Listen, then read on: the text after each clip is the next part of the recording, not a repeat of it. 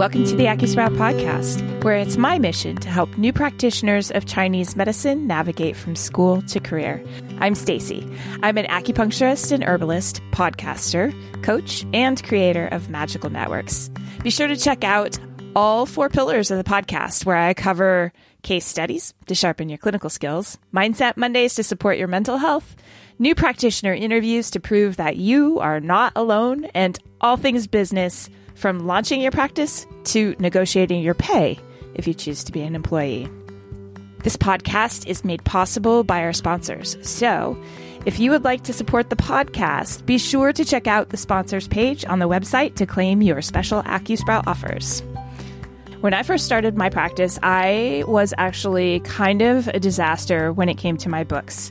I hired an accountant who actually laundered money from another client.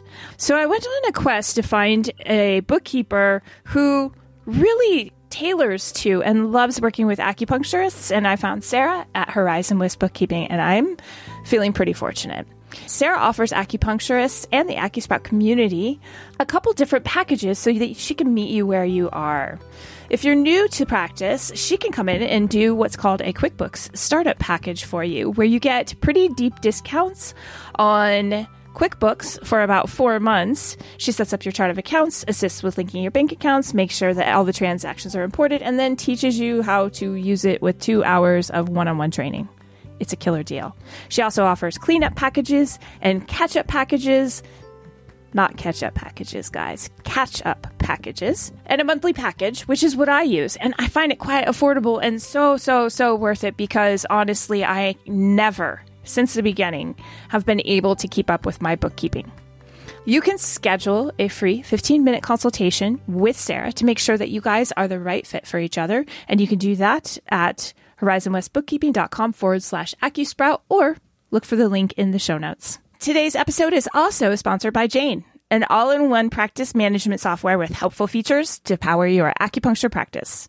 Jane offers flexible scheduling options that match the way you work. You have the option of offering one on one online sessions for initial consults, meeting in person, and scheduling staggered appointments to accommodate treating patients across different treatment rooms. Jane has you covered. Keep the relaxation going with a seamless checkout experience using Jane's PCI compliant payment solution, Jane Payments. You can collect patient credit cards securely through your intake form or at the time of booking with an online booking payment policy. This can also help reduce no shows in your practice. It's a win win. And Jane's unlimited SMS and email reminders can be sent automatically before each appointment as an extra layer of no show protection. To learn more about how Jane's helpful features can help you power your acupuncture practice, head to jane.app to book a one on one demo with a member of their team. Or if you're ready to get started, head on over to acusprout.com forward slash Jane. And remember to use the code AcuSprout1MO at the time of sign up to get a one month grace period applied to your new account.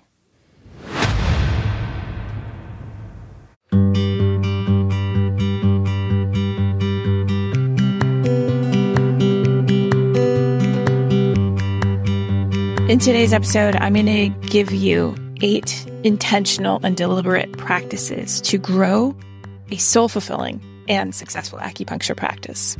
Successful to you, of course. But let me ask you something before I start. So, do you have any idea of what kind of shoes you want before you shop for shoes?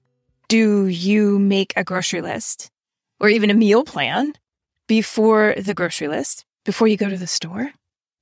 Did you, do you know where you want to go on vacation? Like, how does this all tie in? Well, let me ask you these questions. How much have you put into, how much thought have you put into who you want to work for? Or who do you want to treat? Or what are your office colors? Or what part of town you want to work in? Or do you have a niche focus or are you a general practitioner? Or how much money do you even want to make per year? Have you thought about these things? Well, why wouldn't you? I mean, if you want to love your life, create a life you can love. But first, you have to know what you want. So basically, you have a choice. You can adventure by default or adventure according to plan.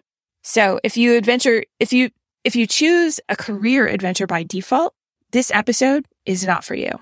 Let me repeat that. If you choose a career by default, this episode is not for you. You'll be bored. But if you want to create an intentional practice, a deliberate practice, listen in because I've got you covered. So, having a vision for your future, your career, and your personal life will help you stay aligned with your calling and your contentment and your goals. And when you're in alignment, it all just feels so much better, doesn't it? And it's okay if it changes along the way because it will, of course, or ends because you then you just gather the information and the feelings for this new situation and you create another path forward with another focused intention. If you live with intention, you will be less likely to wake up to a practice 10 years from now that you dread, treating patients you don't enjoy, not making the money you would like, or traveling the world you always wanted. So, backing up real quick. When I was in my late teens and early 20s, I was, get this, I was an amateur bodybuilder. Yep, that was me. I would get up at 6:30 a.m. and work out for 2 hours every day. And while I hate mornings, I really do. I worked out in a weight room on campus and at that time in the morning my partners were super hot football coaches and the love of my life whom I sadly dumped upon graduation. But I learned so many great lessons during this phase of my health journey, and I created some real successes because of it. So I'm going to share that with you. Let me back up for a second. When I started college, I was five seven and I weighed like 120 pounds, which even for that age is really skinny for me. I was only that thin because I had spent the summer cocktailing until late at night, followed by trips across, and yes, I was 17, trips across the state line where you could get into dance clubs even at 17 years old. And then I would sleep until 11 the next morning and then get up and do it again. Couple that with a diet. Okay, don't don't shame me. Don't shame me. Couple that with a diet of one Reese's peanut butter cup a day and a Mountain Dew. And do that for the whole summer. Voila. Skinny. Really skinny, but so unhealthy. So basically, I was living by default. I was spending time and energy with people who were unhealthy, doing things that were not in alignment with my innate desires and calling. And then I started college and I started lifting weights, which, by the way, back then was highly unpopular among women. Highly. And I don't know why I was drawn to it. I think maybe I just felt so unseen and so disempowered by my upbringing at that point that I just wanted to be strong and be seen so I bumped into cute Pete and he taught me how to lift. And same gym, only at 6 p.m. when it was absolutely full of college boys and no girls. So, was I intimidated? Hell yes. Every move I made in that gym was watched, and I was absolutely an imposter, but I had a vision. So I hung with Pete and he taught me, and I changed my major eventually to exercise physiology, and away I went. And for the next four years, I lifted and ran and perfected the Stairmaster. So here's what I learned and how it can help you. So I guess at the time I didn't really realize it, but I sort of had a vision board. And I promise you once again, I am an awkward human, but as creepy as this seems, I had pictures of Miss Olympia, the top bodybuilding competition situation for women. So Lenda Murray was on my closet door. I am not kidding you. This is embarrassing and really sort of fun to share, but ridiculous. I did not have Guns N' Roses. I did not have Johnny Depp. No, no, no. I had Lenda Murray. And in hindsight, maybe this is why I didn't have a boyfriend.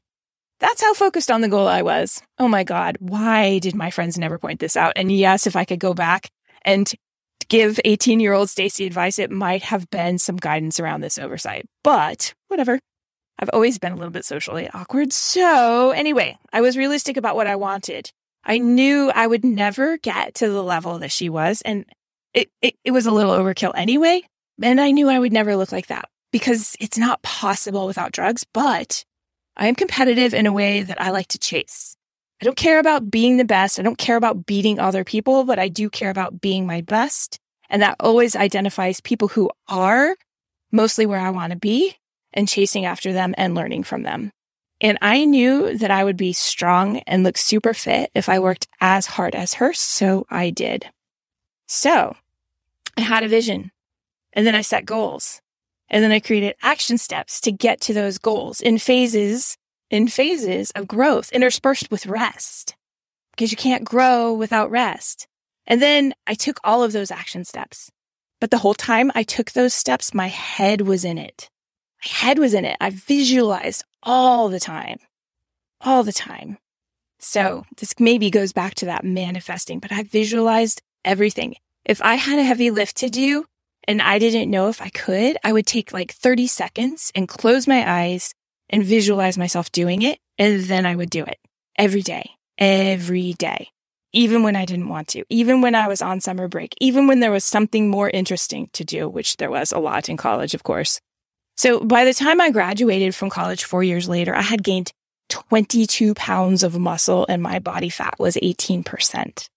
And honestly, so by today's standards, I didn't really look like a bodybuilder. I probably looked more like a pro CrossFit athlete, but that didn't suck.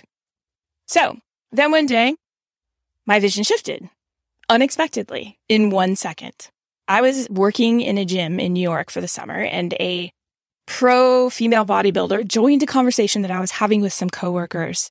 So I sort of like quietly, oh my God, I'm such a nerd, quietly like sidled over next to her and just sort of stood next to her. And I kind of was sizing her up and I'm fairly certain she didn't notice, right? So I'm standing next to her and I was a miniature. I was easily 40 pounds less than her. And in that moment, I thought, mm-hmm, yeah, mm-hmm, totally. Success mission accomplished. I'm all through here. And that was the day that I became a distance athlete. And so I thought about what I wanted and I bought a bike.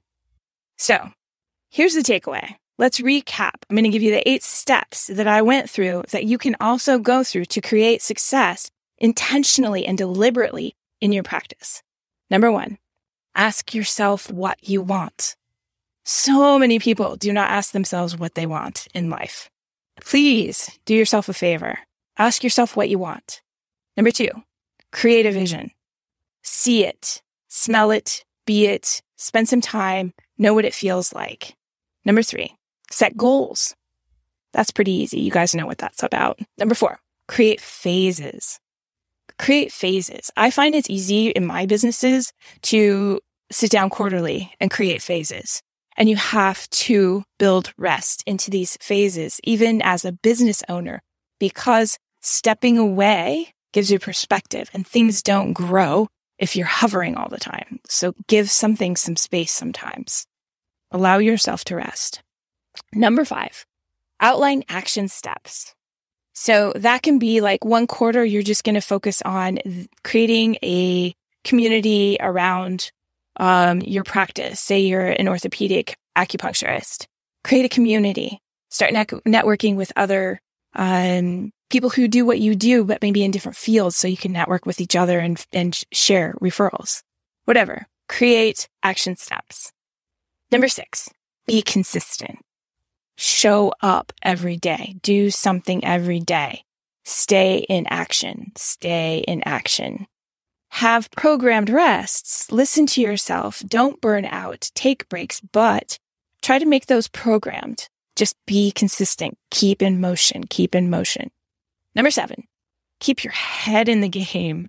Keep your head in the game. Oh my gosh. If you're self sabotaging, you are setting yourself backwards. And I know because I am a trauma survivor that self sabotage is, I actually hate that word.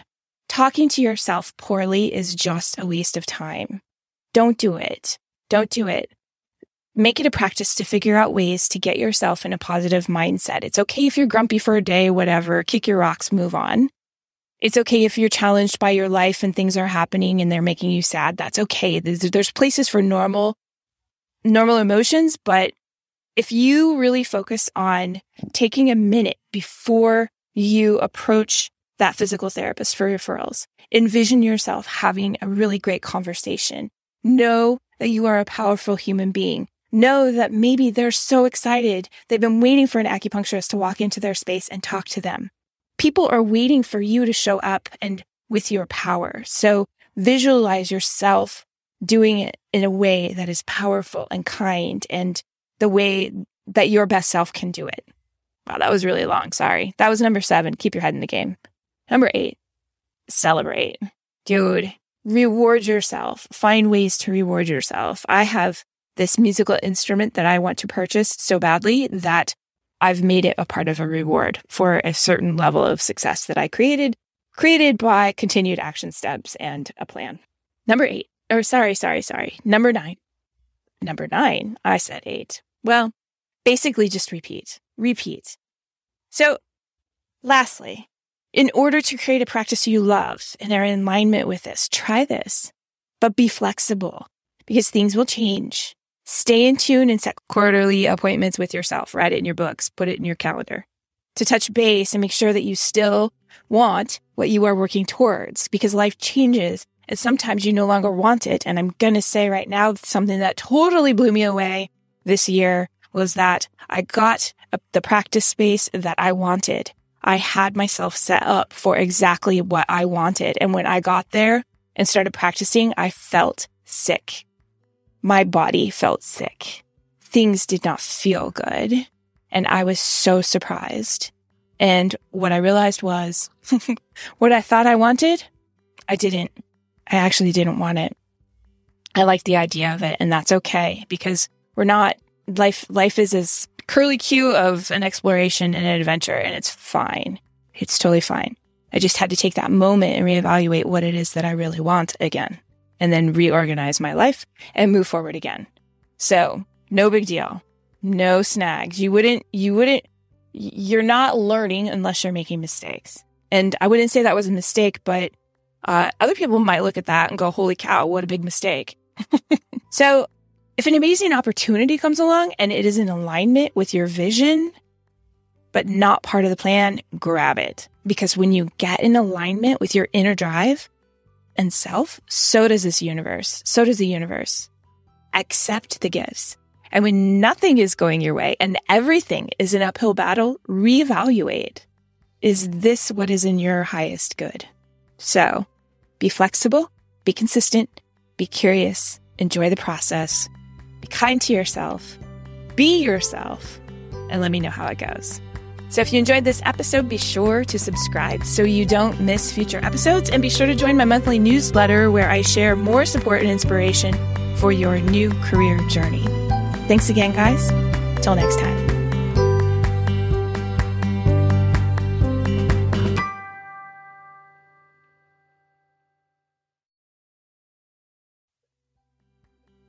That's it.